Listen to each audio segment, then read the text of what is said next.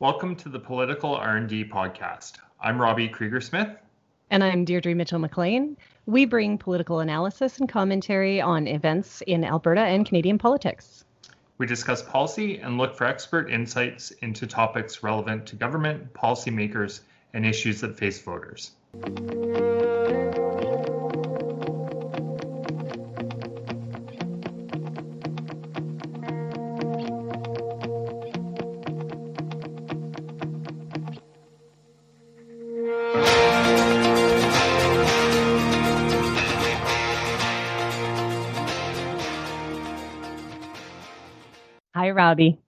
Hi, Deirdre. this is episode five, and we are recording on April 23rd, 2019. Today, we're discussing the Alberta election outcome, highlights and lowlights of the campaign, and we'll talk about what a UCP government might look like for Alberta. Awesome. Well, first, let's start with I want to talk about how you're feeling, whether or not you feel like you're ready to move forward or not. Uh, yeah, I, I think I am. Obviously, I was pretty disappointed on the night of the election with the outcome. I knew that as the campaign went on, things were tightening and going to be more difficult, um, especially for the Alberta Party, which, as everybody knows, I have a quite personal attachment to. Um, but I wasn't really surprised with the outcome we did the agree or disagree podcast with Kevin Olenick uh, a couple days before the election, and I had predicted that the UCP was going to win. I did think that the results were going to be closer than they wound up being. Mm-hmm. Um, I had anticipated or expected or hoped for United Conservative minority, mm-hmm. um, but uh, definitely there was an expectation on my part that there would not not be a lot of oxygen or a lot of space for third and fourth parties. Um, I just didn't anticipate that the polarization would be so strong and that the messaging around vote splitting and whatnot would be so effective that it would completely shut out the Liberals and the Alberta Party. Mm-hmm. How about mm-hmm. yourself?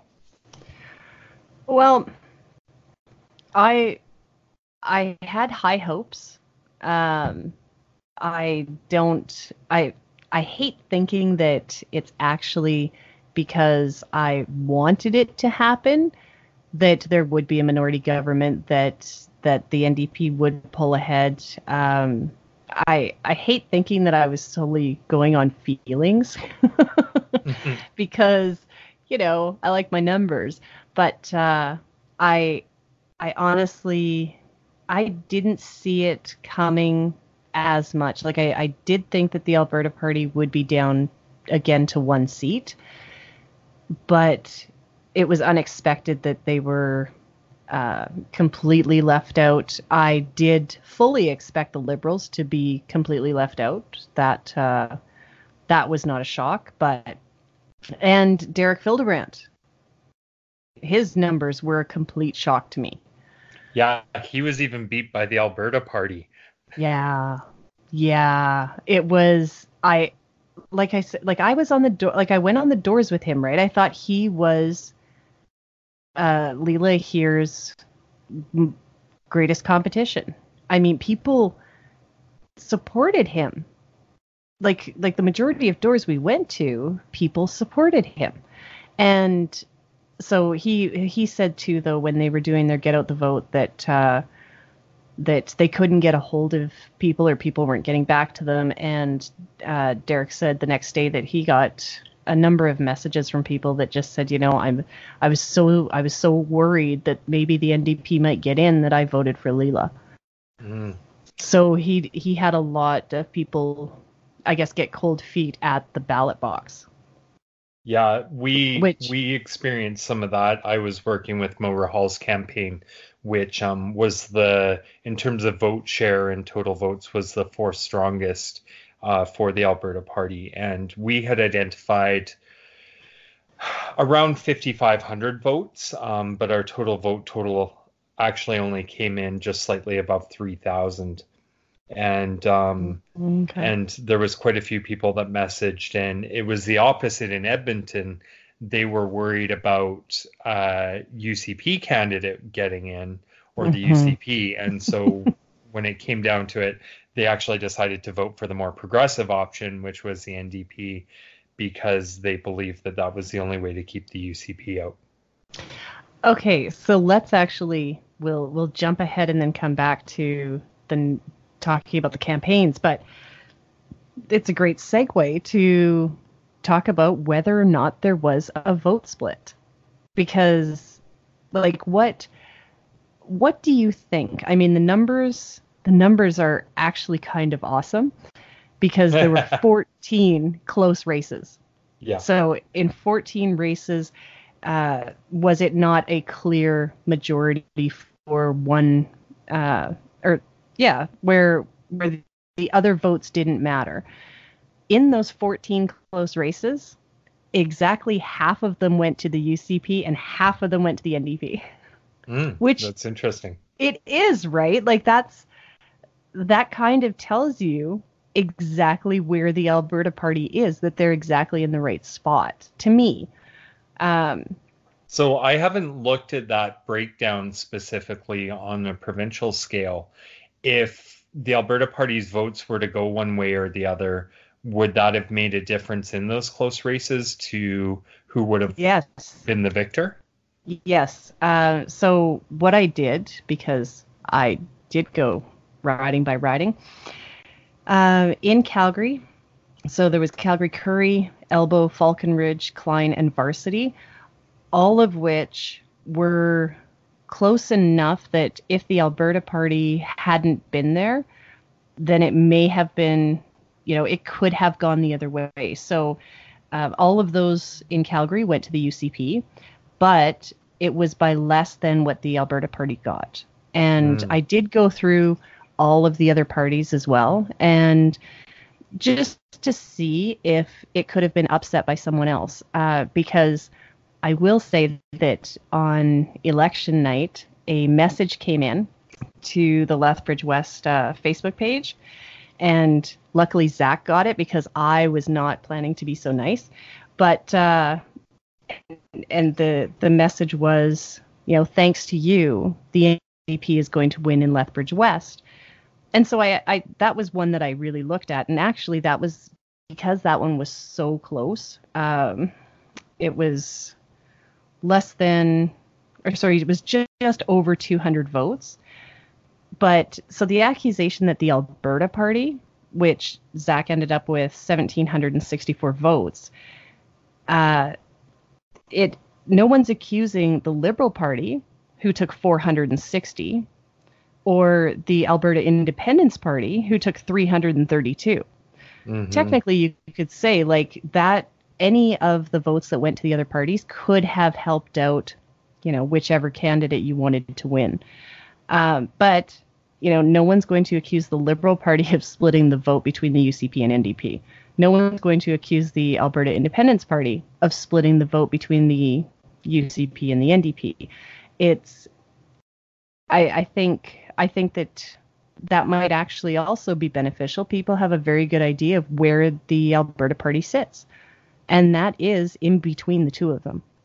Yeah, it's interesting because, you know, are 60% of Alberta Party voters more progressive or more conservative, right? Right. And that that's a question I've really been asking myself um, quite a bit is, you know, what are the demographics of the voters of the Alberta Party?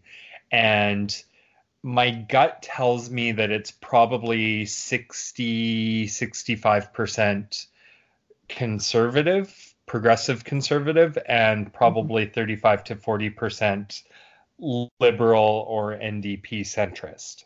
Um, and having done a polling kind of workshop with Janet Brown, who did the CBC's Road Ahead uh, polling project, kind of validated that to me because when you look at the second choices of both UCP voters and, NDP voters, the Alberta Party was the second choice for a majority of them, but there mm-hmm. was more people in terms of raw number in the UCP that would consider voting Alberta Party than there was in the NDP. So, but it's an interesting thing because people assume, and it was the argument that both parties used in the election. Is that a vote for the Alberta Party was a vote for either Rachel Notley or a vote for Jason Kenney? Right and I don't know how it could be both. And so, what do you think? Like, um, because this was interesting, kind of before the election. I remember, um, I don't remember exactly who it was, but somebody had said to me, uh, you know, if if the Alberta Party is shut out, you know, see you at the NDP, or see you in the NDP, whatever.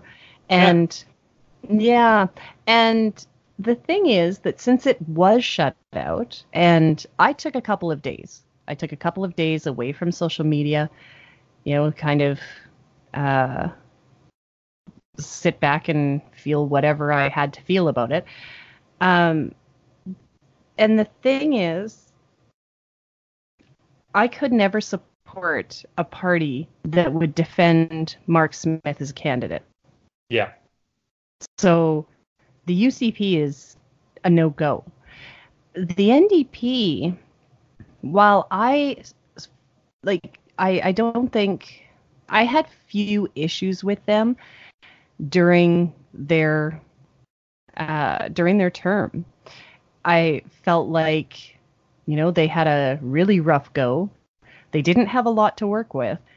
And I felt like they tried really hard and I did not disagree with any of their social policies. So, you know, I I would say I would say that maybe there maybe I could go there, but the thing is, I am not left enough, and I know this just based on being at the convention and. Uh, and and being around really hardcore NDP supporters, I I don't fit. I do not fit. I am not that left. I care about social responsibility. I believe in social responsibility, but I I I'm not I'm just not left enough. Like I, I yeah. flow right to libertarian. yeah, well, and, I, and I, I don't think, think that Rachel do. Notley is not quite left enough for the NDP either. and so I th- I think that they're going to have a bit of an identity crisis over the next 10 years because Rachel Notley did pull them quite a bit to the right or to the center. Mm-hmm. And the one of the things I'm most excited for looking forward to in the next 4 years is watching people like Deron Bilous, like David Eggen, like Shannon Phillips who were so anti oil sands and anti energy infrastructure development who, out of political necessity, have spent the last four years, or well, realistically two and a half, being massive boosters of the Trans Mountain Pipeline and additional energy infrastructure, and really having to reconcile that with their record in government and their previous actions. And it'll be really curious to see what the outcome of that is and what type of policy positions they're going to take. And mm-hmm. I'm not sure what Rachel Notley's future looks like past four years from now. Maybe she does try to run and become premier again. If I were her, I would be looking at federal options after the next federal election because it's pretty clear, short of some miracle, that Jagmeet Singh is not going to be our next prime minister. Um, but Rachel Notley, outside of Alberta, was one of the most popular premiers in Canada. And yeah. maybe she's somebody who can appeal broadly to progressive voters across Canada and make the NDP more relevant outside of Alberta. And if she runs in Edmonton Strathcona, which has been a fairly safe NDP seat for some period of time, maybe maybe she's able to make the NDP a going concern nationally. Yeah, no, I I fully agree. I would love to see her at the federal level. I think that she could. I think that she could do. Or sorry, she could pick up where Jack Layton left off. Yeah. She has that charisma. She has that likability. She she's a strong personality. You know, I I did go to one fundraiser uh, in 2018, I think, and just because I I had not yet been to an NDP event, I spent all of my time at conservative events, mostly UCP events, but um, I had to go to one, and that one was in Calgary, so I didn't have to travel as far. Uh, still had to pay through the nose, but anyway, so I went I went to that, and you know, she said at she gave a, a bit of a speech welcoming everyone, and she said, "I want to meet each and every one of you." And she stayed. I was one. Of, I think I was the last person because you know I I socialize. So by the time that I got up there, uh, it was definitely the the end of the evening, and um, and she did. She saw every single person, and you know she's like she's all of what maybe five feet tall, and you know she's just like she's she's not um what's the word? She's she's not someone that you would meet and think, you know, she's overpowering or anything, but she has a very powerful personality and it's and she's very gracious and I was enamored and I think that I think that is a fairly common reaction to meeting her. Yeah, um my brother was dating her chief of staff for quite quite a period of time and he's spent quite a bit of time with the premier. And mm. he was a massive fan. Um, oh yeah. Yeah, just said like very charismatic, very intelligent, very personable, um, mm-hmm. and even though had, I mean, she really accomplished a great deal personally and professionally, but always very down to earth and accessible as well. So. Yeah, yeah. she was. Uh, um, you know, I did you read Preston Manning's art, uh, opinion article in the I don't even know where it was today, the National Post? I did not. No. Um, one of the things that he said was you know, how the NDP had spent their time attacking Jason Kenney. Hey, another good segue. Uh, how the NDP had spent their time attacking Jason Kenney, and yet the UCP didn't didn't go there. But the funny thing, of course, is that the UCP couldn't go there. They could not attack Rachel Notley because even though her party isn't popular, she's popular. Yeah. Like they didn't do it because they were, you know, attending some sort of moral high ground. They didn't do it because it would have been it would have very possibly been electoral suicide for them oh, to do that. Totally agree with that. Yeah. Yeah. And yeah, so and, getting into oh sorry. Well, I was just gonna say, and you even saw that in the branding of the NDP, mm. like their candidate announcements didn't even reference NDP. They just had Rachel Notley on it. And so um, it was quite apparent that um, in the NDP, Rachel Notley was the strength of the brand and yeah. in the UCP, it was actually quite the opposite.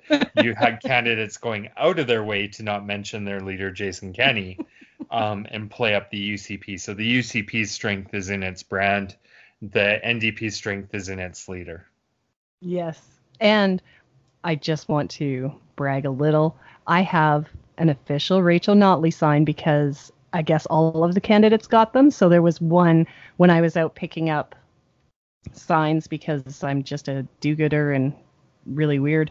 But uh, so I went and picked up like not just some signs, I picked up all the signs, and there was a Rachel Notley sign, so I have added it to my wall. Oh, awesome. Um, but yeah, let's get into the best and worst moments of the campaigns. Oh Um, boy. you know, there were there were some there were some pretty nasty things that happened. Uh, but did you, you know, what was your feeling of the UCP's campaign? I think overall the UCP ran a really strong campaign, and the thing that, um, and I'm speaking with forked tongue here a little bit, that I appreciated most about the UCP campaign is just how laser focused they were on staying on message and not allowing other things to distract. And so, you know, candidate controversies, the Mark Smith comments, um, some controversy around Jeremy Wong, who is uh, the replacement candidate for Caylan Ford.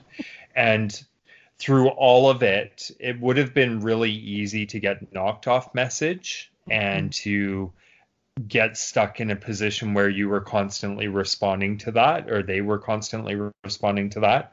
But there was this laser like focus on jobs, economy, and pipelines Yeah. and that and that was really intelligent because in all polling those were the top three issues in this election um, and so by not allowing distractions and i don't think they're just distractions but i'm going to use that word to Mhm.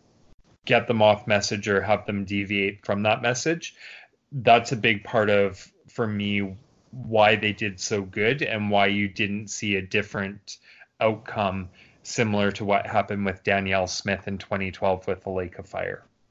How Right. about for you? What was the best part of their campaign for you? Um, I would have to say the same.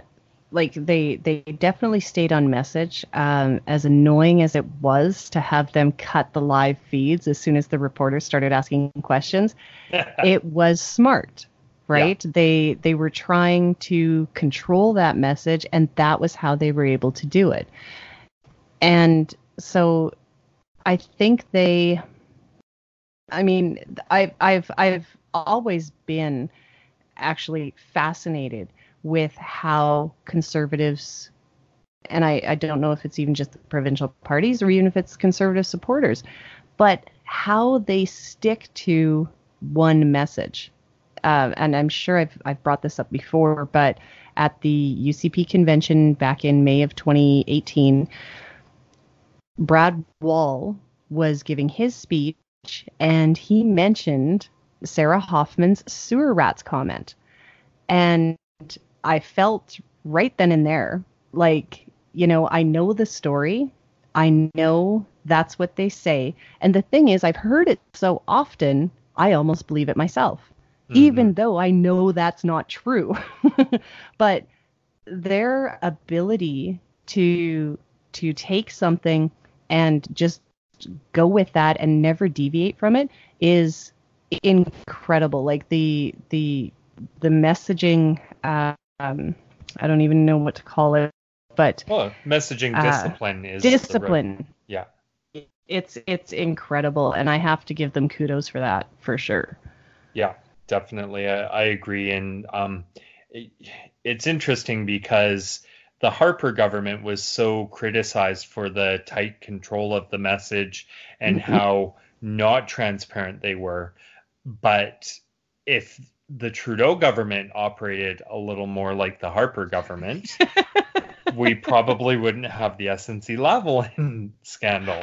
possibly not Yeah. So um, it, it's something that I both loathe and really respect about Yeah. them, which is um, really funny.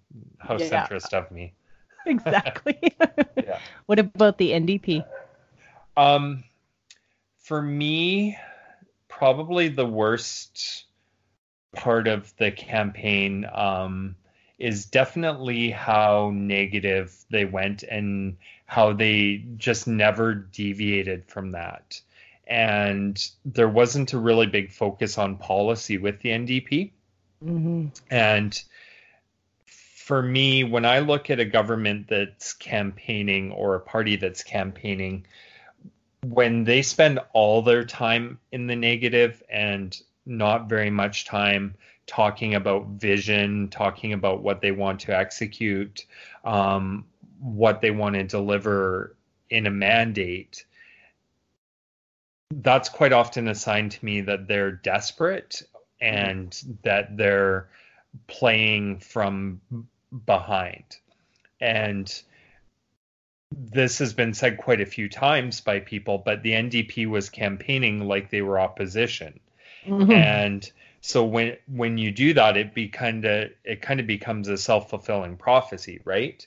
And one of the criticisms I have of the NDP government overall, too, especially in the last probably about 12 to 15 months, is that it seemed like they were running out of steam and there wasn't really an agenda or a vision or a plan for government. It was very kind of ad hoc and reactionary. And I think when you get governments that are in that space, it causes them to make poor policy decisions. And very often that's kind of, to me, the sign that a government is nearing the end of its useful shelf life. Yeah. Yeah. I, um, again, I, I agree. The negative campaigning, the worst thing about that, and this is something that I noticed with the UCP on Monday, actually, was that when, like, I found it difficult to disconnect between the Alberta NDP account, like on on social media, um, the uh, the website for the Alberta NDP, I found it very difficult to disconnect between that and government. So when they took that super negative tone and and stuck with it all the way through, like I I found that some of the tweets coming out of the Alberta NDP account, like I just it made me cringe. And like I said, because I I couldn't disconnect the two. So I found that very troubling. And on Monday, Jason Kenney announced his transition team. And he invited everyone to go to strongandfree.ca, I believe is what it's called. And uh, when that, like when I went there and I was thinking, why, why is this like a, uh, you know, like a an arm's length website? It's not the UCP website. It's obviously not the government website. They're not there yet. But I actually kind of thought maybe what a smart move. And again, just because of how I had felt during the campaign, where I couldn't disconnect the NDP from government. And so if they're going to use this this arm's length site, I guess you could even say like Jason Kenney did with his uh, official office, his Unite Alberta account, right? The official account of the office of Jason Kenney. It was arm's length away from him, yet, you know, it was able to troll people. It was able to do all of these things without really sticking to him. So, in a way, I feel like they, uh, that was a smart move on their part, but that was a, a great difficulty for me during the campaign.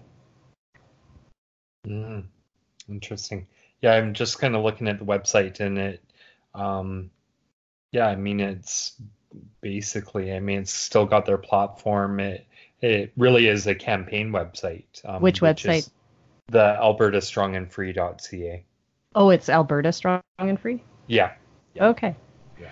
So, yeah. No. Yeah. Um, the United Conservative Party has an incredible communications team, and I think that that's really a big part of what differentiated and helped them be so much more successful than the NDP um, in the campaign. So for me, for me, for sure, that was a low light. Was the difference um, in just how gutter the NDP was, mm-hmm. while trying to paint the UCP as being these gutter politicians. So right, yeah. Um, and, how about the Alberta actually, Party for you? Um, the Alberta Party, you know, I think that they put forward some vision.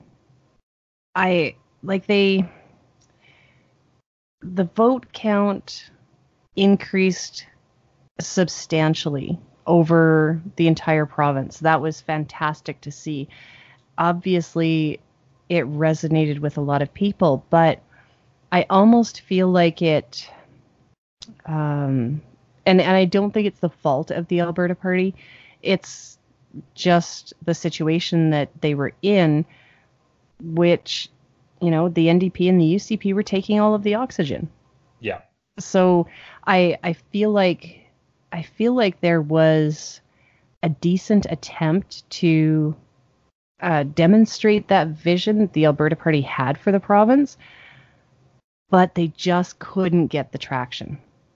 Yeah, and part of the problem is that the UCP was running a campaign from basically fall of 2016 when Jason Kenney announced he was going to try and right. unite the right, right? And so there was just nonstop media coverage and awareness building. Mm-hmm. Um, and it, again, having been in the communications team of the Alberta Party, it made it very hard to get regular exposure. Um, and then obviously having had a leadership race of our own uh, relatively close to the election, that kind of distracted from doing some of the party building stuff that we needed to. But um, I mean, 170,000 votes, 171,000 is obviously good, and it I think it's a good base to build from for the party. Um, and, and I mean, it's interesting. The progressive conservatives in the 2012 election had 567,000 the NDP had 127,000. So we've the Alberta Party received about 50,000 more votes than the NDP did in the 2012 election, which mm-hmm. was the last election before they formed government. So, and I think as well that you know the the right, the left to right, and I mean I will be one to admit as well that the NDP did not seem to govern from the left, but there's a lot of baggage with the NDP name. Mm-hmm. They had, I mean, they were fighting their federal counterpart from no was it October November of 2015 that's when it started and it never stopped it was a it was an easy way to attack them um you know it I I I put out something in 2017, I think, and said that the greatest fail or sorry, the biggest failure to launch this year will be if the NDP does not sever ties with the federal NDP party because they were they were the party's worst enemy. Yeah, I agree with that. I just I, don't. I don't think they can, and I don't think they could, but I just it, you know, it put them in such a tough spot. Well, and post Rachel Notley, maybe Shannon Phillips, maybe Sarah Hoffman, but there's no clear successor or leader that really stands out as being able to sustain that party.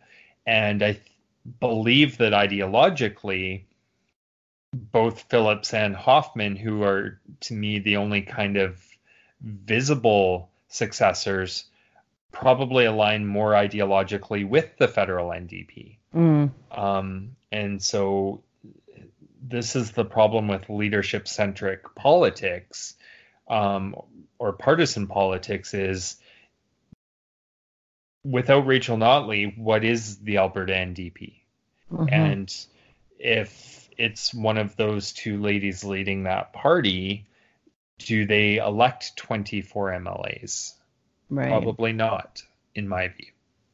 Yeah, I think it's I think it will be tough for them. I know that there are a lot of progressives that I've spoken to who really don't want to hear that, but I think I think it will be very difficult for the NDP to do better next time um, than they've done right now.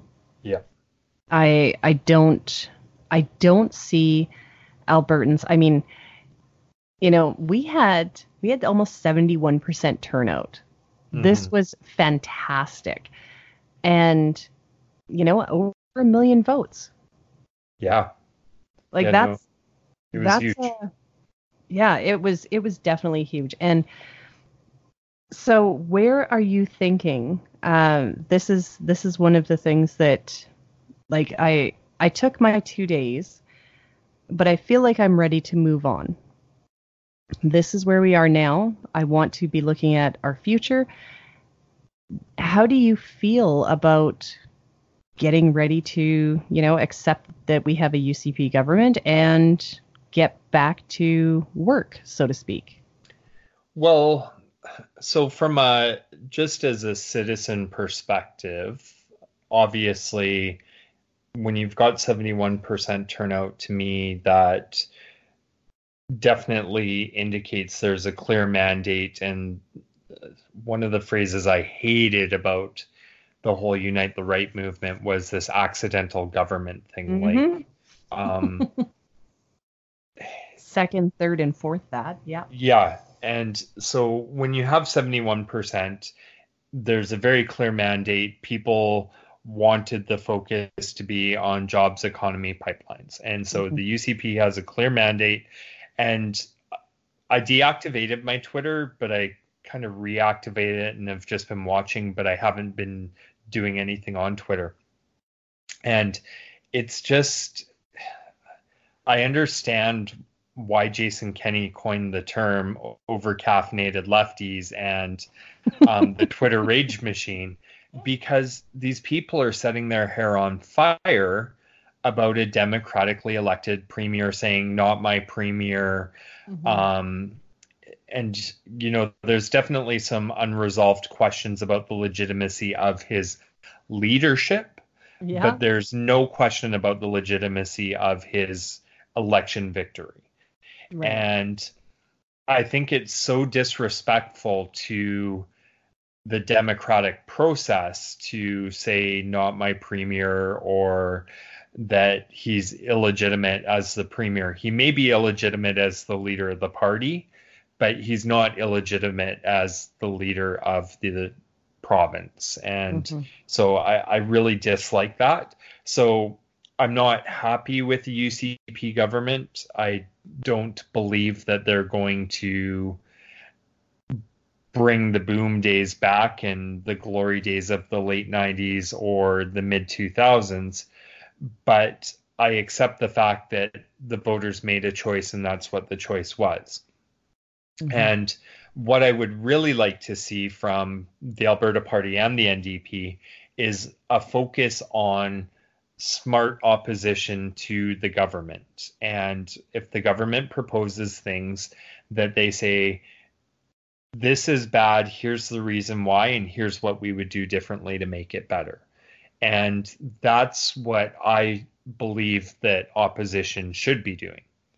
Um, now, whether that's going to happen or not, or the NDP is going to get really stuck in this Jason Kenney's the boogeyman and he's going to eat babies and and kill baby deer and whatever um, remains to be seen. But if if they can really focus on, you know, they've they've got I believe it's 21 of the reelected ministers they've got Right. people who are really good subject matter experts that have strong backgrounds and strong knowledge and now have four years of government experience. They should be one of the most effective oppositions in Alberta Ever. history. Yeah. Yeah. Um, but they need to get out of this identity personality politics trap that they've put themselves in for really the last two and a half years. And if they can do that, then maybe they become a credible option to form government if the UCP fails again. Um, but failing that, I think it's incumbent upon the Alberta Party to do that. Even if they're not represented in the legislature, they need to continue to focus on providing opposition to the government, providing alternative options for policy, and demonstrating that they are capable of having ideas and creating a vision. And I think that from that 171,000 vote um, kind of base that they've built now, they have an opportunity to grow that as long as they don't hide and as long as they don't become invisible and as long as they continue to make it known that they are there and what they stand for people have a bit more clarity as to what the Alberta Party stands for. So uh, my hope is that over the next 3 or 4 years that they continue to build the party that they prepare themselves for by elections that might come. I mean, we have we know the RCMP is investigating Peter Singh in Calgary East.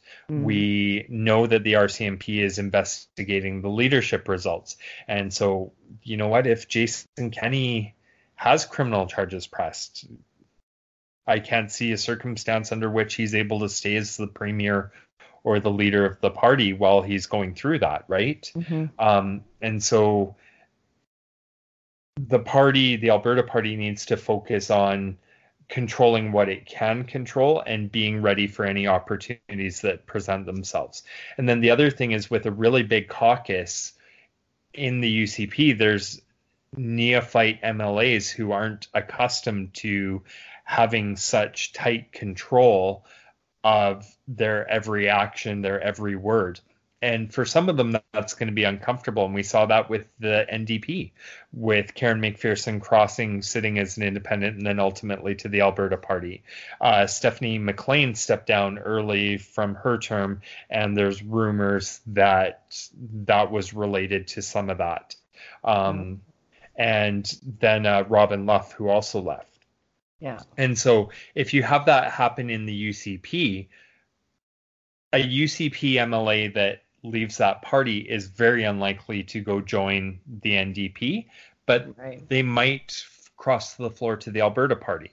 And so, whether it be via by elections or via floor crossing, there is still opportunities for, in my view, the Alberta party to establish some representation in the next four years in the legislature and then build off of that. So, um, it, if the thought within the brain trust of the Alberta Party is we're going to wait three years and then activate, they might as well just fold up shop. But if the plan is continue to operate as if we're in the legislature, let's continue to behave like an opposition party, then I think that creates opportunity.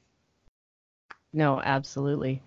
And so let's get to what kind of a government you think the UCP might be. Oh, it's you know I'm in, I'm encouraged by the early days of the Kenney government. The rhetoric has really toned down, mm-hmm. and they're not talking with the same incendiary. Bluster. Well, the, yeah, the same bluster and the same in, incendiary dialogue that they had. And so, take as an example Jason Kenney had an interview with Rachel Notley when they were kind of talking transition.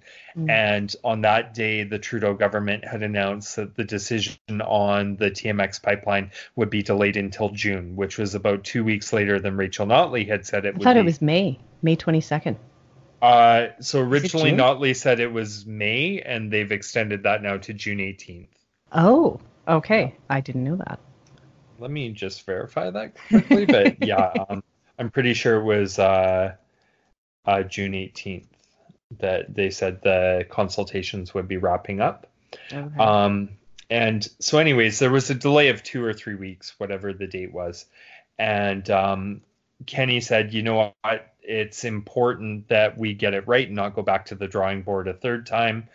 And we understand why the prime minister has done this. And it was just uncharacteristically deferential yeah. to Trudeau. And so I think he's part of good political campaigns is that you whip up your base, you get campaign, the money. Well, you get the money, and it's the extremes who are more motivated to volunteer, donate, show up, that type of stuff. And we all know that moderates don't tend to vote, don't tend to show up, don't tend to donate. Um, but when you get into government, you need to moderate and govern from the center. So you campaign from the right or the left, and then you govern from the center. And it's what the NDP did. It's what the UCP I expect is going to do. Um, and so I think that you're going to see that happen, and you're seeing some signs of that. Even on the subject to the carbon tax, Jason Kenney said, you know, if we have to have a carbon tax. Justin Trudeau's version is much better than Rachel Notley's because it is revenue neutral and the money goes back to the people who are paying it. And so if we have to have one, I would much prefer Trudeau's to Notley's. Mm-hmm. And uh, right. Uh, so you're you're seeing him definitely trying to extend some olive branches and moderate. The question for me is, what does that do for his support base? because he's whipped up these further right factions that are socially conservative, very anti Trudeau.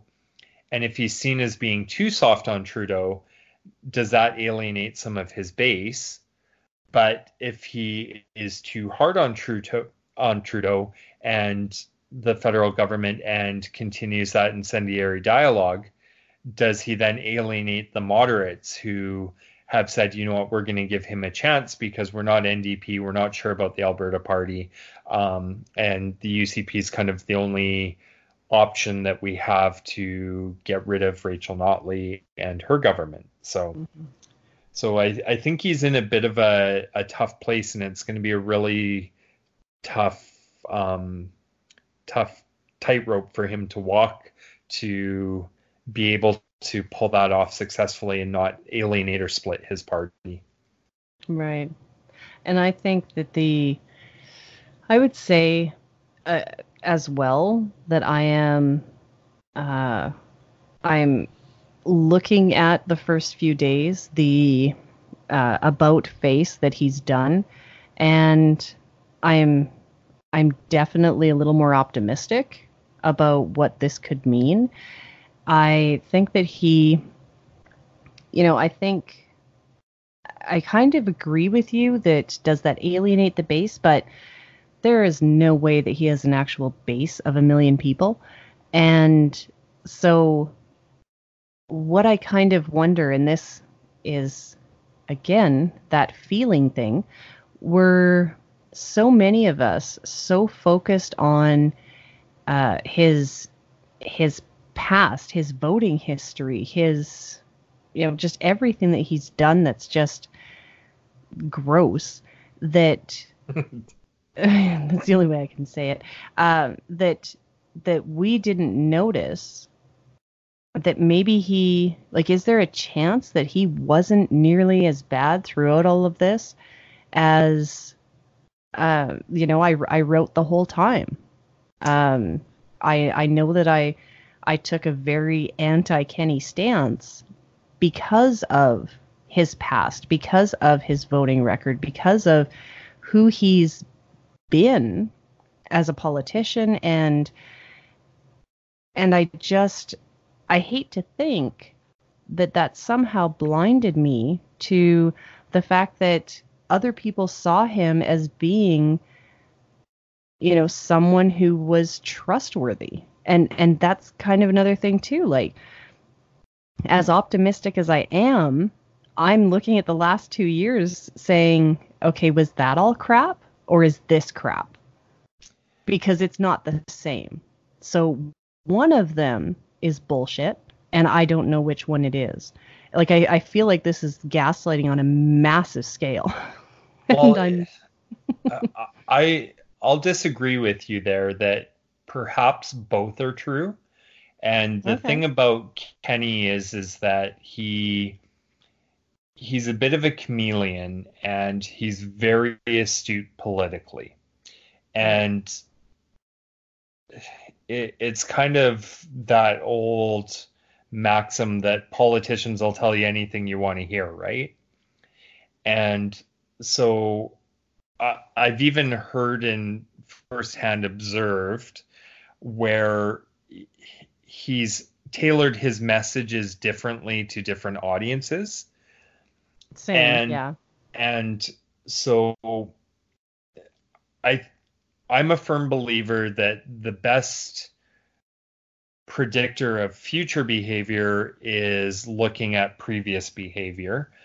But I also know that with the resources that Kenney has and the UCP has, they're going to go where the polls tell them to go and where their research tells them to go. And so, if, for example, one of the pieces of pushback was on standardized testing for schools in grade three and six and nine, and the weighting of the diploma exam in grade 12 for core courses. And he had rolled out a platform piece that they were going to make the diploma exams worth 50% weighting in final grades. And there was massive pushback from students and parents about that. And they backtracked a couple days later. And they did. That's I I'm I'm a firm believer that the reason that they backtracked is because their own numbers showed that that policy was not popular enough to be sustainable and that they would have a lot of pushback from educators, parents, and students. And so I'm a firm believer that none of their principles are set in stone enough that they can't be changed by a good poll number or a bad poll number. Okay. So, well, and that that's also very optimistic. Like I'm and and not in a not in a in a in an estimation sort of way, but it's optimistic to think that they are willing to change their course if it turns out that that's not what people want.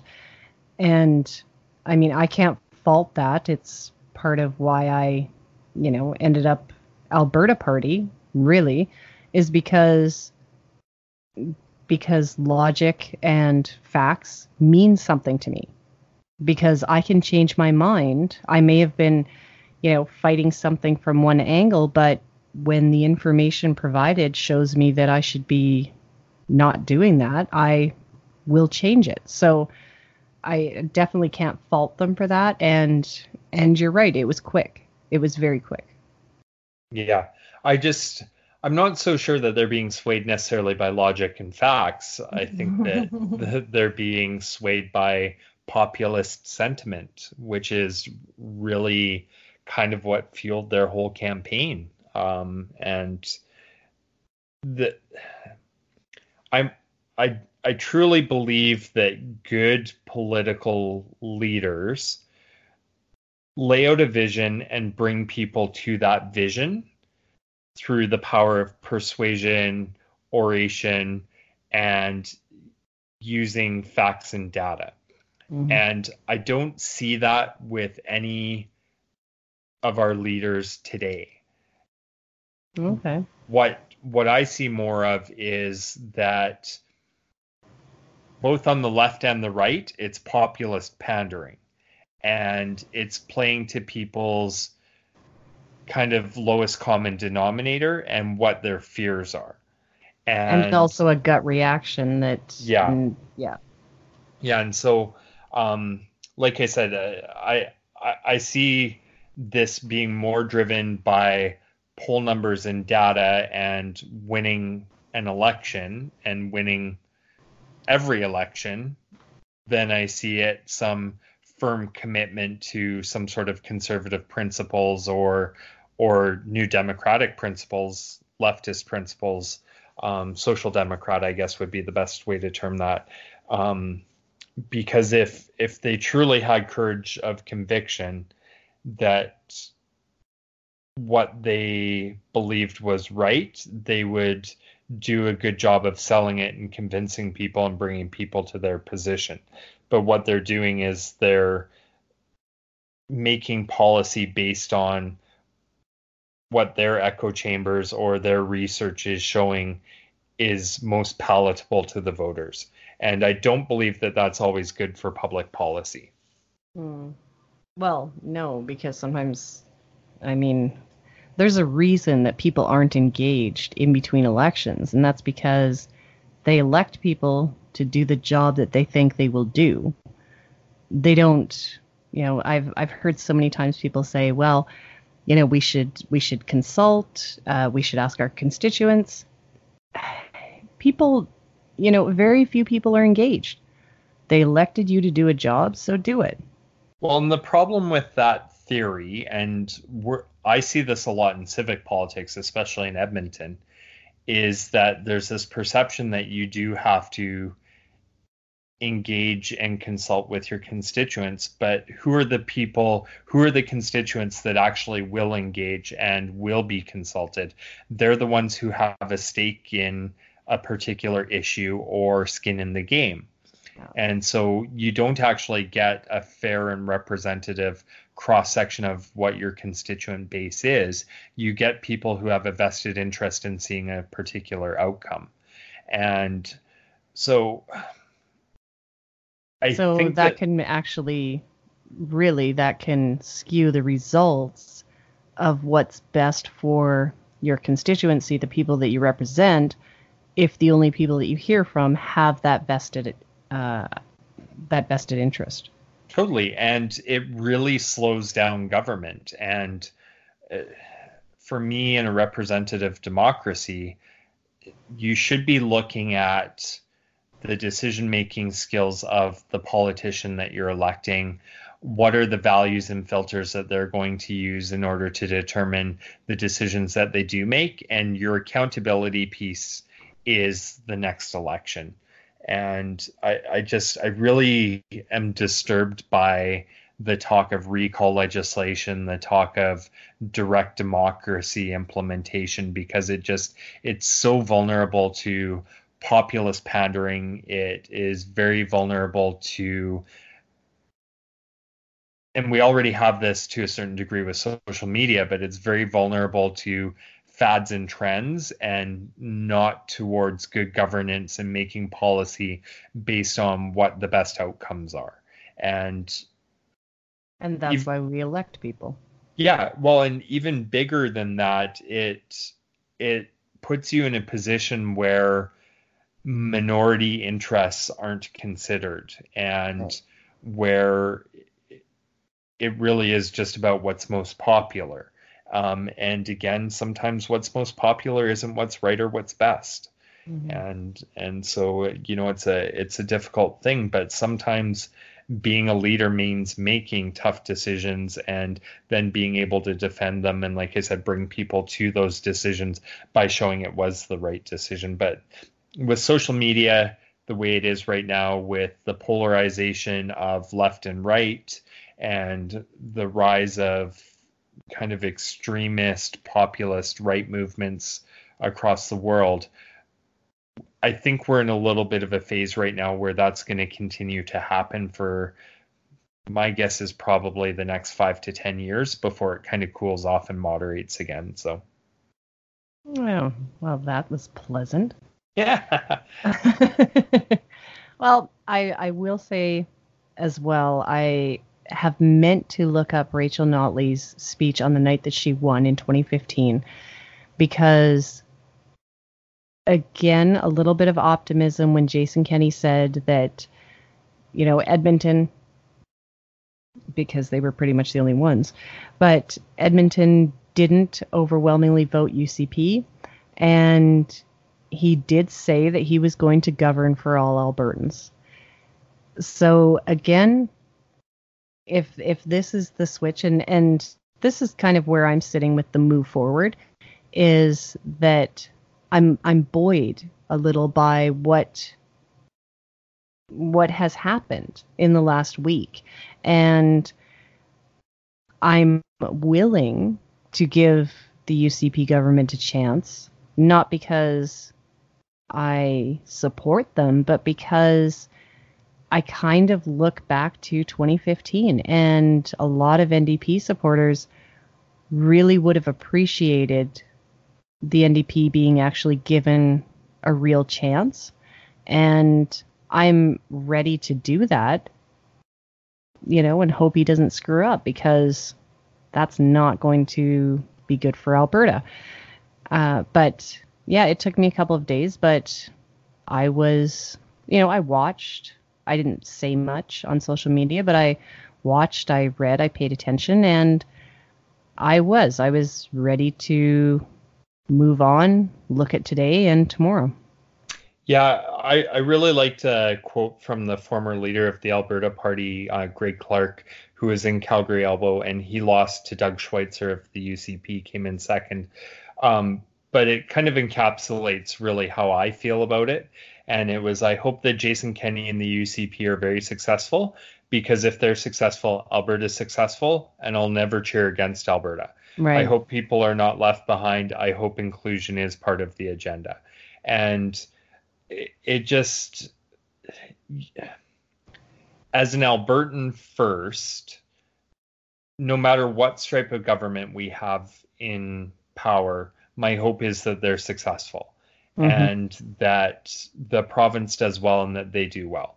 Would I prefer an Alberta Party government? 100% I would. But if the UCP fails miserably and Alberta has another four years of really, alienation, well, alienation, stagnation, um, you know, people feeling like they can't get ahead, that's not good for anybody, and it it does harm to the province that I've chose to make my home, and right. so you know, as much as I dislike Jason Kenney and his history, I would love to see him truly be a different person and lead in a different way that benefits all Albertans and that helps our province succeed. And uh, so, like I said, I, I just think Greg's Clark, uh, Greg's quote was just very astute and very statesmanlike for somebody that had just lost, uh, you know, a big election to somebody that he was quite vociferously opposed to. So. Yeah, no, and I I agree. I'm, you know, I I do kind of wonder if that's an if that's an Alberta Party thing, if that's kind of a, a centrist point of view that, you know, between the NDP and the UCP, I I had a horse in the race. It wasn't them, so, you know, maybe we can bounce back a little faster. Yeah, totally, for sure. Well, I think that is as good a place to leave it as any. This yeah, is a good chat. Yeah, really good chat. Uh, so we're going to be on the Agree or Disagree podcast with Kevin Olenick tomorrow night to yeah. also add some uh, context and commentary on the Alberta election. And we're also going to have some other guests joining us. Uh, it looks like a, a fairly good sized panel. So if people want, they can also check out that podcast. Yeah, absolutely. Perfect. Have a great night. Thank you. You too. Thanks for joining us today. This has been the Political R&D podcast with Robbie Krieger Smith and Deirdre Mitchell McLean. Deirdre, where can people find you online? They can find me on Twitter at Mitchell underscore AB. And you can find me online at RKS Alberta. The Political R&D podcast can be found on Google Play, Spotify, SoundCloud, Pocket Cast, and Stitcher. And you can also find Political R&D on Twitter at Political RND. Goodbye, Robbie. Goodbye, Deirdre. Thank you.